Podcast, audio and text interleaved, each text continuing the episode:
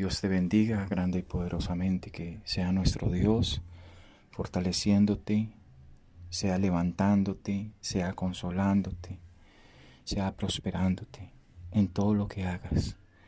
Que Dios guíe tus pasos, que Dios te dé sabiduría para conducirte en cada decisión que tomes, en cada día que comienzas, en cada anochecer el Señor te dé descanso, te dé tranquilidad, te dé paz.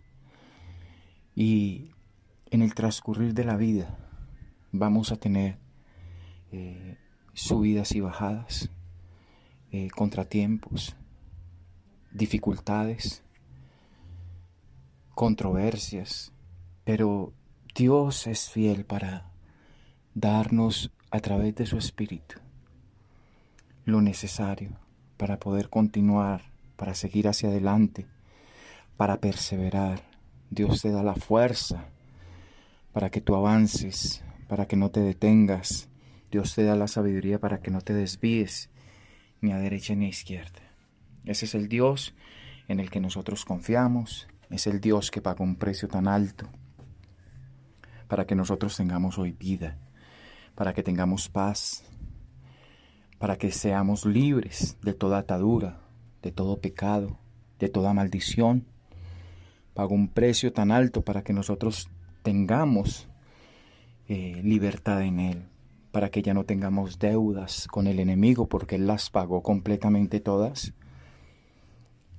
Y es ahí donde Dios nos está levantando cada día, nos está eh, guiando, nos está dando su sabiduría para que no hayan impedimentos, para que no hayan estorbos, para que no hayan piedras de tropiezo, para que no hayan fortalezas en nuestro corazón, donde el enemigo pueda tomar el control de algún área de tu vida.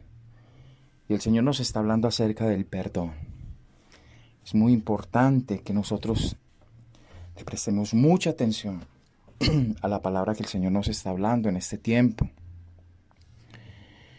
Porque el precio que el Señor pagó, tan alto, tan costoso, el Padre da, dar a su precioso Hijo para perdonarnos, es porque el perdón es lo que realmente nos reconcilia con Dios. El perdón de Dios nos libera de las ataduras. Así también nosotros al perdonar vamos a ser libres y a liberar a otros. Por eso es muy importante que yo le dé toda, toda, toda la obediencia que el Señor demanda a través de, de su palabra. Y obedecer cuando el Señor me exige perdonar. Y hoy vamos en este devocional a aprender acerca de la falta de perdón que todavía hay en nosotros. Cuando nosotros decidimos no perdonar, estamos actuando directamente contra la nueva naturaleza que Dios ha puesto en nosotros. Vamos en contra de esos genes que Dios ha puesto en nosotros a través de Jesucristo estamos desobedeciendo a nuestro Padre Celestial. Y aparte de eso nos estamos lastimando a nosotros mismos. Tenemos que entender que la falta de perdón es característica de esa vieja naturaleza, de esa naturaleza de muerte, de esa naturaleza de pecado. Y en Romanos, quiero leerles en Romanos capítulo 3, versículo 12 al 18. Y dice la palabra de Dios. Voy a leer desde el versículo 10. Dice, como está escrito, no hay justo, ni aún uno. No hay quien entienda, no hay quien busque a Dios. Todos se desviaron. A una se hicieron inútiles, no hay quien haga lo bueno, no hay ni siquiera uno. Sepulcro abierto es su garganta, con su, con su lengua engañan Veneno de áspides hay debajo de sus labios. Su boca está llena de maldición y de amargura. Sus pies se apresuran para derramar sangre. Quebranto y desventura hay en sus caminos y no conocieron camino de paz. No hay temor de Dios delante de sus ojos. Amén. Es muy clara la palabra. Cuando nosotros tenemos a Dios en nuestro corazón, decimos ser sus hijos, ser llenos del Espíritu. Entonces nuestra condición cambia, nuestra actitud cambia, nuestra forma de pensar, de hablar, de tratar a nuestro prójimo, de amar, de perdonar, tiene que cambiar. Porque cuando nosotros no perdonamos, se pierde la paz en nuestra vida, en nuestro hogar, en todo lugar donde va, vayamos o estemos, vamos a, llevar ese, ese, ambiente de, de odio, de resentimiento, porque estamos llevando esa actitud negativa a todas partes. Muchas veces pensamos que los demás están en nuestra contra, pero en realidad somos nosotros quienes por no tener la actitud correcta de no perdonar, entonces nos amargamos y así amargamos a los demás.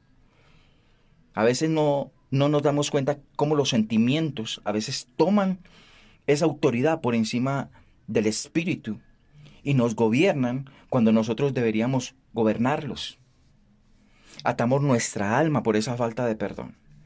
Nos consumimos en esos sentimientos negativos que dañan nuestro actuar, dañan nuestras relaciones y, aún nuestra salud. Y a veces no le damos esa importancia a que eh, dejamos tomar ventaja a la amargura, al resentimiento. Y cómo esa amargura a veces trae esa venganza, esa revancha, esa ira, ese desquitarnos. Y todo esto solo, sin pensarlo, nos va a llevar a la destrucción de, de, nuestros hogares, de nuestras familias, de las amistades. La vida que no perdona se va ir deteriorando, se va a ir destruyendo, se va a ir apagando. ¿Cuántas veces hemos escuchado como la, eh, la ley mosaica antes decía que ojo por ojo y diente por diente? O en nuestro tiempo decimos, el que me la hace la paga. ¿De qué me sirve la venganza? ¿De qué me sirve desquitarme? ¿De qué me sirve alegrarme porque el que me hizo daño le fue mal o, o, o le pasó lo que le tenía que pasar porque me hizo daño? Si después de, de estas cosas solo va a venir dolor a nuestra vida. Lo único que nos limpia verdaderamente esos sentimientos de odio, esos, esos sentimientos de, de amargura, es el perdón, es perdonar, es soltar eso, esas cosas que, que nos han hecho daño, que nos han herido. Ese perdón que, que nos permite reconstruir. El perdón eh, tenemos que entender que es una decisión y, y naturaleza de Dios. Porque Dios nos enseña a través de su palabra que debemos perdonar. Mire, la amargura, que produce la falta de perdón. Trasciende a todas nuestras áreas, a las actividades, a nuestro diario vivir, a lo que desarrollemos día a día. Pero también nos podemos dar cuenta como la paz de Dios y el perdón, cómo puede también crear un ambiente diferente en las personas que nos rodean, en las personas con las que trabajamos, aún en personas que eh, están pasando por dificultades, como nosotros podemos también transmitir cosas buenas cuando permitimos que el amor de Dios transforme eso, ese pasado, eso, eso que nos hizo tanto daño, lo transforme en bendición. A veces estamos viendo personas amargadas, enojadas, resentidas por la falta de perdón. Y con este estilo de vida, mire, solo logran que las personas no quieran estar siquiera cerca de ellas. ¿Cuántas personas a veces no te quieren tratar porque estás amargada, porque estás hablando mal de, de, otra persona que te hizo daño, porque estás juzgando? Y estás transmitiendo es todo lo contrario a lo que Dios quiere darte a través de Jesucristo. Acuérdate que Jesucristo vino a darte vida y vida en abundancia. Así que es mejor soltar esa atadura, perdonar, liberarnos para continuar. El perdón va a permitir que los matrimonios sean reconstruidos, que las familias se reconcilien. Entonces este es el momento de decidir obedecer a Dios. Es que no estás obedeciendo nombres a Dios, a quien dices servir, a quien en el quien dices creer, del que dices ser hijo.